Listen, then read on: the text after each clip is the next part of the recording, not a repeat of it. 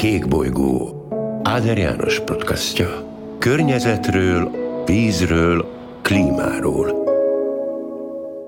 Jó napot kívánok, tisztelettel köszöntöm a podcast hallgatóit. Vendégem ezúttal dr. Radics Kornélia, az Országos Meteorológiai Szolgálatnak a vezetője, aki meteorológus, csillagász, Néztem, hogy legalább öt országban tanult, Dániától, Brazílián át Nagy-Britanniáig, és nyolc éve az Országos Meteorológiai Szolgálatnak az elnöke, úgyhogy tisztelettel köszöntöm itt a stúdióban. Én köszönöm a megtisztelő felkérést, és szeretettel köszöntöm természetesen a hallgatókat is. A beszélgetés kezdetén egy picit mutassuk be magát a szervezetet. Az Országos Meteorológiai Szolgálatról talán kevesen tudják, hogy egy most már több mint 150 éves intézmény, és most puskázni fogok, mert ezt én se tudtam, de nagyon-nagyon fontos volt számomra, és talán a hallgatókat is érdekli, hogy a jogelődjét úgy hívták, meteorológiai és Föld Delejességi Magyar Királyi Központi Intézet, amit egyébként 1870-ben alapítottak. Az alapító okiratot, határozatot még Ferenc József írta alá. És talán még érdemes ezt hozzátenni, hogy Európában harmadikként kezdődött el, tehát csak két másik olyan ország volt, ami megelőzött bennünket a meteorológiai szolgálat kiépítésében, és alapító tagja volt három évvel később Magyarország a meteorológiai világszervezetnek. No, ennyit a szervezet karakteréről. Van-e valami fontos, amit kihagytam? Én azt gondolom, hogy egy tökéletes összefoglalást kaptunk. Most május 3-án ünnepeltük a 151. évfordulóját az Országos Meteorológiai Szolgálatnak. Egyértelműen Európában már azt lehet mondani, hogy ott a kezdetekkor nagyon fontos szerepet töltött be a Magyar Meteorológiai Szolgálat, amely egyébként az osztrák intézetről vált le, és már akkor is a határmentességét, a határtalanságát mutatja, hogy abban az időben az Osztrák Meteorológiai Intézet egy cseh igazgató látta el az első igazgatói szerepet, nálunk pedig egy osztrák igazgató vette át a szerepet. Akkor azért hívták ilyen szépen a szolgálatot, mert akkor még a geofizikai rész hozzánk tartozott, ez az a 20. század közepén levált az intézettől, azóta a tisztán meteorológiai szolgálat. Hol hát van ez a rész, ami levált? Külön geofizikai intézet, ami aztán a MÁFI-val, az Állami Földtani Intézettel, majd végül a Bányászati Hivatallal egyesülve most egy nagy közös intézményt alkot. De a föld delejességének annyira tetszett egyébként, amikor először olvastam. Nagyon sok ilyen érdekes fogalom van. Az első magyar nyelvű könyvnek amely magyar nyelvű meteorológiai szakkönyvnek, amely Berde Áron tollából származik, légtüneménytan a címe. Én azt légtüneménytan? Ez igen, még jobb. Én azt gondolom, hogy ez is egy nagyon bájos név, és igazából jól tükrözi azt, hogy van ennek a tudománynak egy bája mindenképpen. Nem akarok elkanyarodni a nyelvújítás időszakába, de eszembe jutott, hogy amikor ugye kazincék a nyelvújítással kapcsolatban végezték a munkájukat, és különböző szavakat próbáltak, idegen szavakat magyarosítanak, akkor például az állam még álladalom volt, úgyhogy ez legalább olyan jó, mint amit ön mondott. Igen. No, szerintem nem annyira a historikus része, és pláne nem a szervezetnek a historikus része érdekli a hallgatókat, hanem ha bárki itt ülne a helyemen, én azt gondolom, hogy azt a kérdést tenné föl. És most itt egy kicsit az ördög ügyvédje leszek, hogy hát úton útfélen hallunk a klímaváltozásról, egyre melegebb időszakokról. Ehhez képest az idén azt tapasztaltuk, hogy április 20 éve nem volt ilyen hűvös, mint az idei esztendőben, és a május is meglehetősen hűvösre, teszem hozzá, és szerencsénkre csapadékosra sikeredett. Az elmúlt években már hozzászoktunk ahhoz, hogy a május tulajdonképpen inkább már nyári hónapnak számít. Gyakran rekkenő hőség, hogyha bentek a gyerekek az érettségre, ó, hát már hatalmas hőség volt azokban a napokban. Ez az én gyerekkoromban még nem így volt, tehát kicsit szokatlan ez a május, pedig a korábbi néhány évtizeddel ezelőtti időszaknak ez felel meg. No tehát arra a kérdésre, hogy miközben klímaváltozásról beszélünk, aközben van egy ilyen viszonylag hűvös tavaszunk, mi a szakembernek a válasza, a magyarázata azt gondolom először is én örülök annak, hogy egyre többet beszélünk a globális klímaváltozásról. Ez azt jelenti, hogy az emberek fogékonyak erre a globális problémára, amely számtalan kihívás elé fog minket állítani az elkövetkező időben. És azt is alá kell, hogy írjam, hogy igazak a megfigyelések, hogy elég hűvös április és elég hűvös májusban van az idei évben részünk. Ha a problémára válaszolni kell, akkor egy kicsit messzebbről kell indulnom. Ugye a globális klímaváltozás és a globális felmelegedés két olyan fogalom, amelyet nagyon sokszor hallunk és, és nagyon sokszor használunk vannak akik sajnos tévesen, tehát ez a két fogalom, ez nem szinonima. A globális felmelegedés nem jelent többet, mint a Föld globális átlag hőmérsékletének az emelkedését, azaz az átlagon egy nagyon komoly hangsúly van. Ez nem azt jelenti, hogy a Földünknek minden egyes pontja melegedik, bizony vannak olyan régiók, amelyek átmenetileg rosszabb, rövidebb időre hűvösebbek, és vannak olyanok, amelyek melegebbek, de ezek az eltérések klimatikus skálán nem biztos, hogy egyensúlyban vannak. Ami lényeg, hogy a globális átlag az folyamatosan emelkedik. Ehhez képest a globális klímaváltozás már egy sokkal összetettebb fogalmat hoz magával. Ez a globális felmelegedés hatására létrejövő különböző kölcsönhatások, visszahatásoknak az együttes hatásmechanizmusa a globális klímaváltozás. Ez azt lehetne egyszerűbben mondani laikus nyelven, hogy térségünkben bár követjük a globális felmelegedésnek a trendjét a, a hőmérsékleti értékekben, de mégiscsak inkább a szélsőséges időjárási események megnyilvánulásában mutatkozik meg. Hogy a kérdés lényegére is rátérjek, az idei áprilisunk, az a 121 éves adatsorunk van, amely egy megbízható pontos adatsor így visszafelé menve a mai naptól. Ebben a 15. leghidegebb áprilisnak bizonyult, tehát mondhatjuk azt, hogy szélsőségesen hideg volt. A hőmérséklet körülbelül olyan 2,8 Celsius fokkal maradt el az ilyenkor megszokottól. Amikor meteorológus azt használja, hogy ilyenkor megszokottak, egy 30 éves átlagról beszélünk. A május is hasonlóan hűvös, most eddig a napig olyan 1,7 Celsius fokkal hűvösebb, mint a megszokott, de körülbelül másfélszer csapadékosabb ez a május, de ugye még nincs vége a hónapnak, de jót nem mondhatok, nyári időjárás az elkövetkező napokban sem fog bekövetkezni. Tehát, hogy egyértelműen látszik egy tendencia, de azért ezt nem egyszerű azt mondani, hogy ez most így ebben a pillanatban klímaváltozás, de mindenképpen annak a hatásmechanizmusával függ össze. Ugye még egy dolgot elfelejtettem a kérdéshez hozzá passzintani, pedig így igazán érdekes a dolog, hogyha kilépünk a Kárpát-medencéből, és látjuk, hogy itt az elmúlt évekhez képest, vagy a sok évi átlaghoz képest is egy hűvösebb április és május van, aközben ugyanezen időszak alatt az északi sarkörvidékén pedig óriási hőségrekordok dőlnek meg, Oroszországtól kezdve Kanadán át majdnem minden területe a Földnek, ami az északi sarkörön túl van, meleg rekordokat produkált ugyanezen időszak alatt. Ez így igaz. A jelenlegi átlagosnál hűvösebb időjárást is jelenleg egy észak-nyugat-európa felett elhelyezkedő alacsony légnyomású rendszer az, ami kiváltja. Azt mondhatnánk szakmai nyelven, hogy ennek a frontálzónája itt találkozik felettünk. Itt egy tulajdonképpen egy hullámzó frontrendszer alakul ki. Ha laikusan akarom megfogalmazni, akkor a frontokhoz őket kísérő és kapcsolódó hideg és meleg légtömegek itt harcolnak egymással itt a térségünkben. Ennek köszönhető az átlagnál több csapadék, de azonban mi mégiscsak a hideg zónához tartozunk, és ennek köszönhető az átlagnál hűvösebb időjárás. Ez azt jelenti, hogy egy északnyugat felett van ez a kialakult rendszer, alasnyomású képződmény, és ebből északnyugat felől áramlik le a hideg, ugye a sarkvidéki terület felől, párhuzamosan dél irányból, dél-kelet irányba nyomja fel a meleg levegőt, és ennek köszönhető az, hogy az arab országokban, a Kaukázuson, Oroszországokban és a sarkvidéken pedig egyre inkább meleg légtömegek igen, ezt jól mondtam, mert nem csak, a, nem csak az északi sarkörön túl, hanem az arab térségben is. Mi úgy érezzük, hogy most hűvösebb van, másút meg azt érzik a föld másik részén, más pontjain, hogy jóval melegebb, jóval nagyobb a forróság, mint mondjuk az elmúlt évek átlaga volt. Most, hogyha Ugye kilépünk a Kárpát-medencébe, és egy globális magyarázatot keresünk, és nem kereshetünk mást, hiszen nyilvánvalóan, hogy a, az éghajlat az persze nekünk fontos, a lokális, a Kárpát-medencei éghajlati viszonyok fontosak, de hát nincs önállóan elszigetelt Kárpát-medence éghajlat, vannak sajátos jelenségek, de alapvetően ezt mégiscsak a Föld golyó környezetét, éghajlatát, meteorológiai viszonyait meghatározó tényezők befolyásolják alapvetően. Na most én nyilván nem egy meteorológus gyors talpalót szeretnék a hallgatóknak tartani, de akkor, amikor én magam is több alkalommal kerestem ezekre a kérdésekre a magyarázatot, akkor olyan szavakat mondtak a kollégáim, hogy polar vortex, polar jet, El Nino, La Nina, Enzo jelenség, stb. Most mondjuk egy laikus számára, egy magamfajta laikus számára magyarázatként röviden össze tudná foglalni?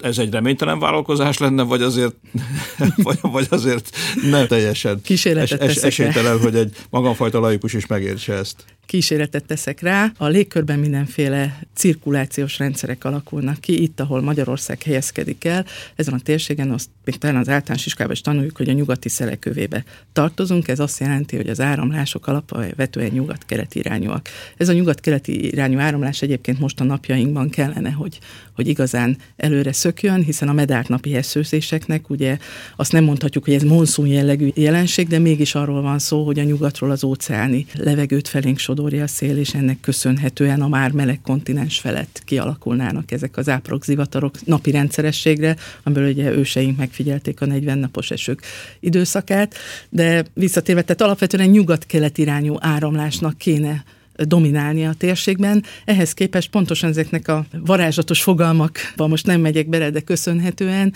sokkal inkább egy észak-dél jellegű áramlás unalkodik most. Tehát a zonális helyett egy meridionális áramlással találkozunk, és ennek nagyon sok tudomány szerint a kiváltója, hogy ez most így zajlik, az egyértelműen az északi sarki az olvadása. Azt olvastam magyarázatképpen, hogy van egy, ez az északi áramlás, ugye ez nagyon magasan zajlik, és ez az északi áramlás lényegében, hogyha kellően erős, akkor a hideg levegőt ott tartja az északi sarkör felett. Na most, hogyha bármilyen okból, klímaváltozás, valamilyen más okokból meggyengül ez az északi áramlás, akkor az északi hideg levegő kiszabadul, és ezután jönnek ezek a váratlan helyzetek, akár Európában, akár az Egyesült Államokban. Valaki úgy magyarázta, hogy még közérthetőbb legyen, mondta nekem, hogy ez olyan, mintha kinyitjuk a hűtőszekrény ajtaját, és akkor hirtelen kijön a hideg levegő, de ahol a hideg levegő elfoglalta a helyét a meleg levegőnek, máshol pedig egyébként a meleg levegő keres utat magának. Valami ilyesmiről kell gondolkodni? Én azt gondolom, hogy tökéletesen leírta elnök úr az, hogy miről van szó, tehát ez most akkor mégiscsak használom ezt a csúnya szót, szakmai szót, ezt a poláris jetet, tehát így a 60. szélességi fok környékén van egy magassági áramlás, amely egyértelműen meghatározza nálunk kialakuló időjárási képződményeket, hiszen a ciklonok is erről válnak le, ennek a hullámairól alakulnak ki itt a térségünkben,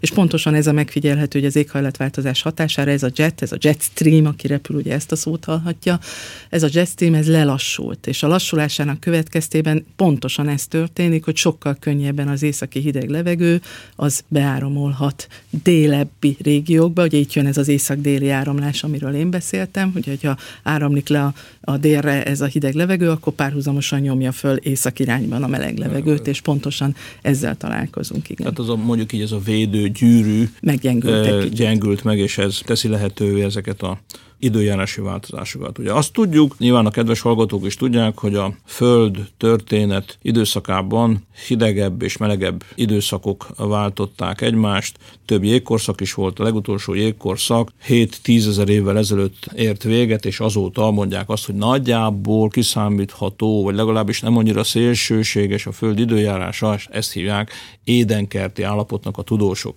Igen ám, de mintha most az elmúlt 200 évben történt volna valami, és az a változás, ami korábban is megvolt, hiszen voltak változások, sosem volt egy teljesen százszázalékos stabilitás a föld éghajlatában, de mintha ezek a változások felgyorsultak volna, és mondják ezt megint csak a tudósok, a felmelegedés ma tízszer gyorsabb, mint bármilyen korábbi időszakban észlelhető volt. Igaz ez? Ez így igaz, ha nem is a tízszer gyorsabb, de hogy szédületesen gyorsabb, ez egészen biztos. Tehát a klímaváltozás ugye a földtörténet során ez folyamatosan volt, hiszen jégkorszakok váltották egymást, köztes időszakok váltották egymást.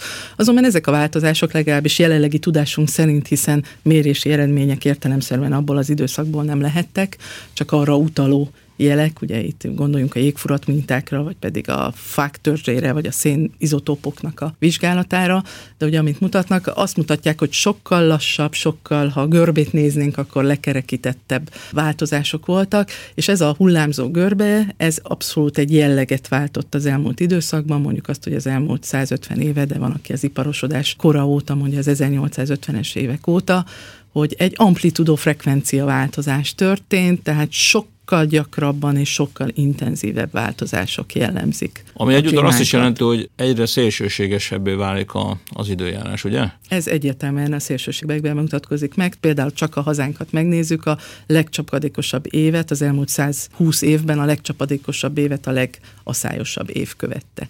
Egymás mellett található ez a két év. Tehát azt gondolom, hogy igen, tehát mindenképpen ilyen szélsőséges időjárások, tehát a csapadékban is a szélsőséget úgy tudjuk megfigyelni itt a térségünkben, hogy a csapadék mennyiségben nincsen jelentős változás, tehát ha mi azt néznénk, hogy az éves értékben mi változik, ott nem látunk, viszont a csapadék az sokkal kevesebb napon, sokkal rövidebb idő alatt érkezik le, azaz felhőszakadások formájában érkezik egyre inkább, tehát intenzív csapadék érkezik Magyarországra. És miközben várjuk az esőt már hetek óta, az égi áldásból nem áldás lesz, mert ebben az esetben ugye, hogyha így érkezik le, mint ahogy most volt, nem olyan nagyon régen, talán még áprilisban is volt erre példa, hogy Magyarország egy adott településére 80 mm eső esett, ami hát lényegében az éves átlagos csapadék mennyiségnek több mint a 15% a tulajdonképpen, 600 650 mm, hogy az átlagos csapadék mennyiség Magyarországon. Nem nehéz elképzelni, hogy azon túl, amit láthatunk a híradókban, ilyen villámárvizek, megáradt patakok, elsodort hidak, tönkretett utak, egy ilyen felhőszakadás az micsoda károkat tud okozni a mezőgazdaságnak. Hát ezt józanésszel is, aki nem dolgozott soha a mezőgazdaságban, józanésszel is ez belátható. Ez mindenképpen így van, és főleg, hogyha ezek ilyen multicellás zivatarok formában érkeznek, akkor ugye a vele járó jégeső is nagyon komoly károkat okoz. Ezekről is volt az elmúlt időszakban sok-sok hír, hogy dió nagyságú jegek hullottak Magyarországon. Hogyha a meteorológiai szolgálatnak a honlapját nézi az ember, az előrejelzéseket figyeli, akkor ott lehet mellette látni folyamatosan fotókat. Többnyire amatőr fotókat, és egyébként az, hogy szupercella, én ezt életemben nem hallottam ezt a kifejezést, három évvel ezelőtt találkoztam vele először, pláne nem is láttam soha ilyet Magyarországon. Most ehhez képest már én személyesen is láttam, voltam benne is, már olyan értelemben, hogy élveztem az áldását, tehát mondjuk így, hogy nyakunkba kaptuk a hatalmas nagy esőt, és hát egyre több fotót látok Magyarországon is, ami korábban forgószél, szupercella, ezek nekünk itt Magyarországon nem mindennapi, nem hogy mindennapi, tapasztalati tényel nem alátámasztott dolgok voltak. Azt gondolom, hogy ezzel a kérdéssel folyamatosan nap mint nap találkozunk, hiszen sokat kérdezik azt, hogy hát most már évente több tornádót látunk, és számolunk be, hogy akkor hogy, hogy hirtelen az Egyesült Államokba képzelhetjük magunkat, és hogy, hogy hirtelen tornádok vannak Magyarországon.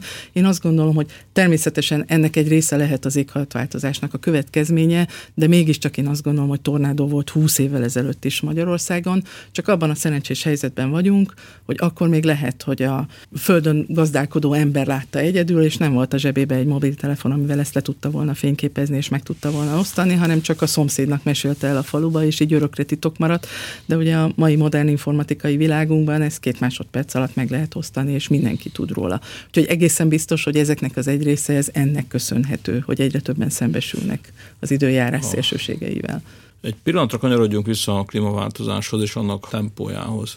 Mert azt olvastam, hogy korábban erről meg is jelent egy tanulmány, hogy a Kárpát-medencében sokkal hamarabb és nagyobb mértékben fogjuk érezni a klímaváltozás hatásait, mint Európa más régióiban. A következő, hogy ugyanakkor, amiről az előbb is ugye beszéltünk, hogy most extrém meleg van az északi sarkörön túl, ott még a miénket is meghaladóan gyorsabb lesz a klímaváltozás, és ennek következtében különösen a jégtakaró olvadása és következtében ennek, és akkor majd lesz egy alkérdés, a permafrost olvadása következtében ennek bizony nagyon súlyos következményei lehetnek. Mit gondol erről? Visszatérve az alapkérdéshez, tehát a Kárpát-medencéhez, ez megfigyelhető, hogy még a világon az elmúlt 120 évben mondjuk 1,1 Celsius fokos emelkedést láttunk, addig a Kárpát-medence 1,2 Celsius fokot emelkedett, tehát egy icipicit intenzívebb itt nálunk a felmelegedés, de egészen biztosan, hogy nagyon kitettek vagyunk itt, itt a Kárpát-medencének az éghajlatváltozásnak, nem csak a csapadéknak már említett változásaiban, de az egyéb hatásaiban is, ha csak az invazív fajokra gondolunk, ha csak a mezőgazdasági növénytermelésre gondolunk, hogy vajon a szőlőtermesztésre meddig lesz alkalmas ö, hazánk éghajlata, ez is egy nagy kérdés, és hogy milyen új fajok jelennek meg, vagy jelenhetnek meg, ez mind-mind további kérdés. Úgyhogy én azt gondolom, hogy igen, itt a Kárpát-medencében nagyon-nagyon kitettek vagyunk, de az északi régiókban van egy nagyon komoly melegedés, épp az imént beszéltünk itt a májusi hidegekről, amikor mondjuk Finnországban nagyon meleg volt, és csúcshőmérsékletet mértek akkor, amikor még 18 cm hóborította a tájat, ez egy 20, most nem jut eszembe, 24-25 Celsius fok körüli hőmérséklet volt, tehát olyan mértékű melegedés van. Hát ebben is látszik a szélsőséges jellege. Egyébként még arra a szára is visszatérve, hogy most hűvös nálunk a május, az elmúlt két év májusa is nagyon hűvös volt, és átlagon alatti hűvös május volt, viszont nem kell messze menni ahhoz, hogy egy nagyon meleg tavaszt találjunk, 2018-ig kell mennünk. Tehát arra a szára térnék vissza, azt gondolom, hogy azt lényeges látni, hogy klimatikus skálában kell gondolkodnunk, amikor az éghajlatváltozásban gondolkodunk, tehát igen, bárhol, bármelyik kontinensen lehet átmenetileg hűvös és melegebb rész, de az számít, ami tartósan meleg marad, és mondjuk az északi sarkvidék ez egyértelműen úgy látszik, hogy évek óta a legjobban melegedő régiók közé tartozik. Hogy ez mennyire így van, hát ugye most nem stúdióban vagyunk, tehát nem kérhetem azt, hogy a kollégák játsszák be, ezért most megpróbálom elmondani. Készítettek egy videografikát, ahol egymás mellett két diagram látható, két oszlop tulajdonképpen. Az egyik a légkör széndiokszid szintjének az emelkedését mutatja, és látszik, hogy megy föl, megy föl, megy föl, emelkedik. A másik, a mellette lévő oszlopban pedig azt látjuk, hogy hogyan emelkedik a földfelszíni hőmérséklet. És teljesen egyértelmű az ok-okozati összefüggés, ahogy az emelkedik az egyik, követi a másik. Persze vannak ebben is kilengések, ez nem egy lineáris mozgás, vannak benne kilengések, de a kezdőpontot és a végpontot, ha összekötöm, egyik esetében is, a széndiokszid szint növekedése tekintetében is, másik esetben is a földfelszíni hőmérséklet, átlag földfelszíni hőmérséklet emelkedése tekintetében is egyértelmű a tendencia. Én azt gondolom, hogy a kutatók, tudósok többségénél is sőt azt kell mondanom, hogy szinte mindegyiküknél egyértelmű a következmény, hogy az üvegházhatású gázok okozzák az éghajlatváltozásunkat.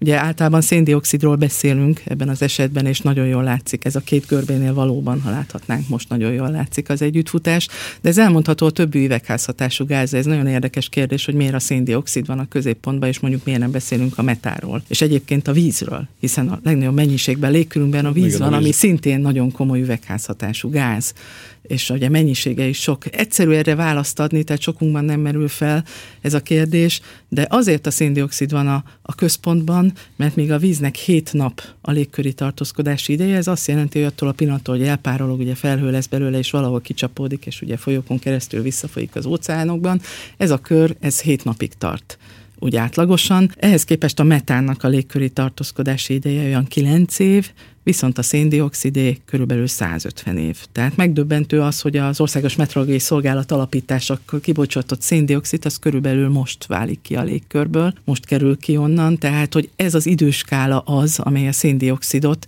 ilyen vezető szerepbe hozza. Egyébként azt is lehetne mondani, a globális felmelegedési potenciál alapján a metán az egy sokkal jobb üvegházhatású gáz, tehát hogyha egységnyi tömegben emelkedne a metán és a széndiokszid szint, akkor metán azt kellene mondani, hogy a metán metán sokkal komolyabb, klímaváltozás bajt, sokkal igen, nagyobb, nagyobb bajt, idézne Tehát okozna. ilyen értelemben agresszívebb, csak a mennyisége kevesebb. Igen. Metán. És a légköri tartózkodási ideje. És, és rövidebb. A metán. Az előbb utaltam egy félmondattal a permafrostra, és vannak dolgok, amiket látunk mennyivel nőtt az energiafelhasználás, mennyivel nőtt, ilyen értem ezt nagyjából gigatonnára meg lehet mondani, mennyivel nőtt a széndiokszid kibocsátás, és így tovább, és így tovább. Ezt látjuk. De van egy, mondhatom azt, hogy egy időzített bomba, Mondhatom Én azt, azt gondolom, hogy ez egy helyes kifejezés. Uh, ugye a Föld mélyén fagyott rétegeiben, vagy fagyott rétegei alatt tárolt metáról van szó, és egyre több hírt hallunk, egyre több képet látunk arról, hogy ezeken az úgynevezett permafrostos, az örök fagy birodalmához tartozó területeken egyszer csak a földfelszín megolvadása, felpúlása következtében ilyen robbanásszerűen kitör a metán a föld mélyéből. Igen, ez egy jogos veszély, ez valóban így van, úgyhogy ezért is figyeljük szomorú szemmel az, ami történik akár jelenleg az Antarktiszon, de akár az északi sarkvidék területén, hogy milyen mennyiségben olvad a jég réteg ott a kontinentális jégtalapzatról, hogyan válnak le a különböző akár kontinenti méretű jégtáblák, úgyhogy ezek mind-mind aggasztó veszélyek, és ez az a fordító, fordulópont például abban, hogy az éghajlatváltozást meg tudjuk-e állítani, vagy nem tudjuk megállítani, hogy mondjuk a permafrost olvadását meg tudjuk-e akadályozni. Tehát előbb csökkenteni tudjuk olyan mértékűre a hőmérséklet emelkedését, hogy ne legyen erre már lehetőség, hogy itt tárolt metán az a légkörbe juthasson. És szabaduljon. Sokan dominó hatás másról beszélnek, ha nem vagyunk kellően óvatosak, és erre a szempontra, amit ön mond, nem figyelünk oda, akkor elérhetjük azt a pontot, amikor már ha akarunk, ha mindent meg akarunk tenni, a legnagyobb jó szándékkal közelítünk ehhez a kérdéshez, és a legnagyobb tudással és a legnagyobb elkötelezettséggel, akkor sem tudjuk már a folyamatokat befolyásolni. Ugye ön is említett legalább két okot, hogy 150 évig a széndiokszid a légkörben van, tehát a ma kibocsátott széndiokszid még hosszú-hosszú időn keresztül, még a dédunokáink idejében is egyébként itt lesz a légkörben. A második, hogy ha beindul ennek a permafrostnak a kiolvadása, kiszabadul a metán a talajból, Hát nem nagyon van olyan tudás ma, vélhetően nem is nagyon lesz a birtokunkban, ami így módon a légkörbe kerülő metán mennyiségét csökkenteni és a kár mértékét mérsékelni tudná. Jól gondolom? Én azt gondolom, hogy tökéletesen, és azt kell látni, az éghajlatváltozás egy nagyon-nagyon összetett folyamat. Egy nagyon-nagyon bonyolult rendszert kell a kutatóknak akkor modellezni, amikor a, a jövőre vonatkozóan próbálunk meg előrejelzéseket készíteni. Itt az éghajlat problémaköre, a jégfelszín problémaköre, ez egy különösen nehéz problémakör, ugye különböző visszacsatolási mechanizmusok vannak. Vannak ilyenkor olyan mechanizmusok egymás után, amelyek azt váltják ki a kapcsolatrendszerben, hogy erősítik a klímaváltozás hatását, de vannak olyanok is, amelyek gyengítik. Hogy most ezek a folyamatoknak majd az egyensúlya, egyensúlyba lesz-e, nem lesz-e, hogyan alakulnak, ezt nagyon-nagyon nehéz megjósolni. Tehát úgy kell elképzelni, hogy van egy ilyen poharunk, aminek az alján ugye van egy golyó, és az egy, a klímánk az ilyen egészen stabil helyzetben van egy darabig, tehát hogyha kilökjük jobbra vagy balra, ugye a pohár oldalára, attól még vissza fog esni az aljára, de eljöhet az a pillanat, amikor olyan magasra lökjük a golyót, hogy esetleg kirepül abból a pohárból, vagy átesik egy másik pohárba, és egy másik egyensúlyi rendszert vesz fel, de ez már nagyon nehéz. Erre a tudósok is nagyon nehezen tudnak választ adni jelenleg. Ugye még egy dologról nem is beszéltünk, hogy ennek a földfelszíni hőmérséklet emelkedésnek van egy másik következménye, és a szintén a okok között majd, és a későbbi okozatok között szerepel, ez pedig a tenger vizének az emelkedése, plusz a tengerek savasodása. Mind a kettőnek meglehetősen komoly részben biológiai, részben az időjárás szélsőségességét eredményező, vagy ha úgy tetszik, tovább rontó hatása van. Ez így igaz, igazából számunkra meteorológusoknak az óceáni áramlások jelentik azt a bizonyos időzített bombát, amit várunk, hiszen az óceáni vízkörzés, ugye van a teljes óceáni medencékre vonatkozóan egy ilyen globális vízkördés, ennek a módosulása az, ami nagyon-nagyon nagy mértékben befolyásolja azt, hogy a kontinenseken milyen időjárás alakul ki, és milyen éghajlat fog kialakulni a közeljövőbe. Ugye egyrészt emelkedik a tengerszint, ezt tudjuk. Ennek nagy része annak köszönhető, ugye sokan azt gondolják, hogy csak a beleolvadó jég miatt nem, hanem maga a hőtágulás, hiszen melegebb van, ugye a hőtágulás hatására emelkedik a tengervíz szintje. De ugye olvad bele a jégsapkák, onnan víz utánpotlás érkezik, ezzel párhuzamosan ugye változik a savassága az óceánoknak, és pont ez a savasság segít abban, hogy a nagy koncentrált vízsüllyedés itt az Atlanti óceán északi részén, ugye ez a leszálló ága ennek az óceáni áramlásnak, ez ott megtörténhessen. Koncentráció különbség okozza. Most, ha ez megszűnik, tehát változik a savasság, változik a víznek a koncentrációja, akkor akár a teljes óceáni áramlási kör leállhat, és ez felbecsülhetetlen károkat Ne is képzeljük el szerintem, hogy mondjuk, hogyha golfáramlás eh, leállna, akkor igen, annak igen. milyen következményei lennének mondjuk Nagy-Britannia, vagy akár egész Európa időjárására.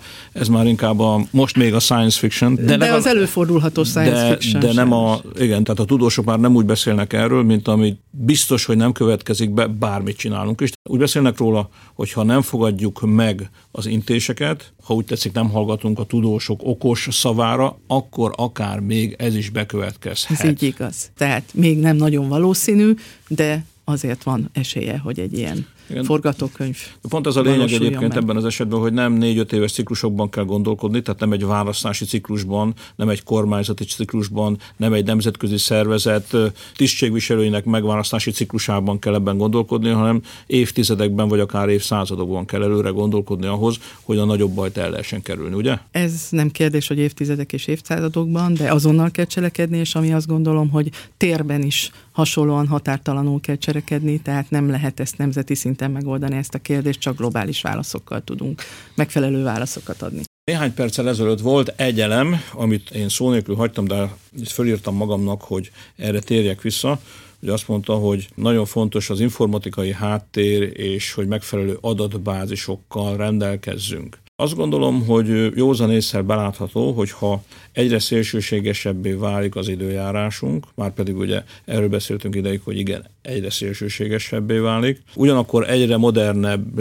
adatgyűjtési, adatfeldolgozási rendszerekkel rendelkezünk, akkor azokat az adatbázisokat, amelyek eddig elszigetelten egymással nem összekapcsolva léteztek, azokat érdemes lenne integrálni, összekapcsolni, és ezáltal is a tudásunkat gyarapítani, hogy fölkészülhessünk a szélsőségesebb időjárásnak a következményeire, hiszen itt ezzel nyilván elősegíthetjük azt a pontosabb előrejelzéseket, aminek a révén elősegíthetjük a, az óvintézkedések időbeni megtörténtét, segíthetjük a védekezésre való felkészülést, és nyilvánvalóan mérsékelhetjük a természeti károkat. Hogy ez az integrált adatbázis, ennek a létrehozása, ez, ez hol tart most? Ha közhelyet kellene mondanom, akkor azt mondanám, hogy a meteorológiában nincsenek határok, hiszen ha nem tudjuk, hogy Ausztriában éppen milyen időjárás van, akkor nagyon nehéz lenne előrejelzést készíteni itt Magyarországon. Ugye a meteorológiában kialakult egy adatcsere már hosszú-hosszú évtizedekkel ezelőtt, azonban nem minden országban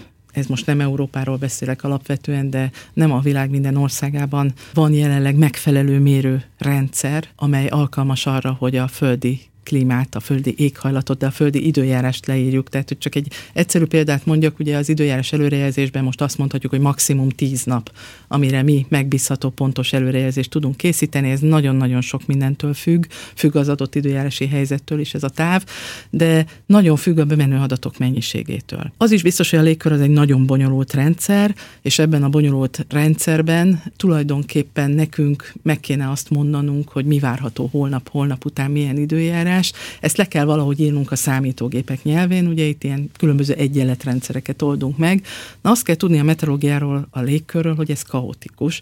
Tehát annak az egyenletrendszernek, amit fel kell, hogy állítsunk, nincsen exakt megoldása. Mondhat, és sok ismeretlenes az egyenlet. Nagyon sok ismeretlenes, öt ismeretlen alá nem tudunk menni, és egy ilyen öt ismeretlenes egyenletrendszernek, amit használnunk kell, annak nincsen exakt megoldása. Ennek a következménye az, hogy mi soha, de soha nem fogjuk tudni pontosan megmondani, hogy esni fog-e vagy nem, vagy hogy milyen időjárás lesz. Tehát ezt nem lehet elérni. A tudománynak vannak határai.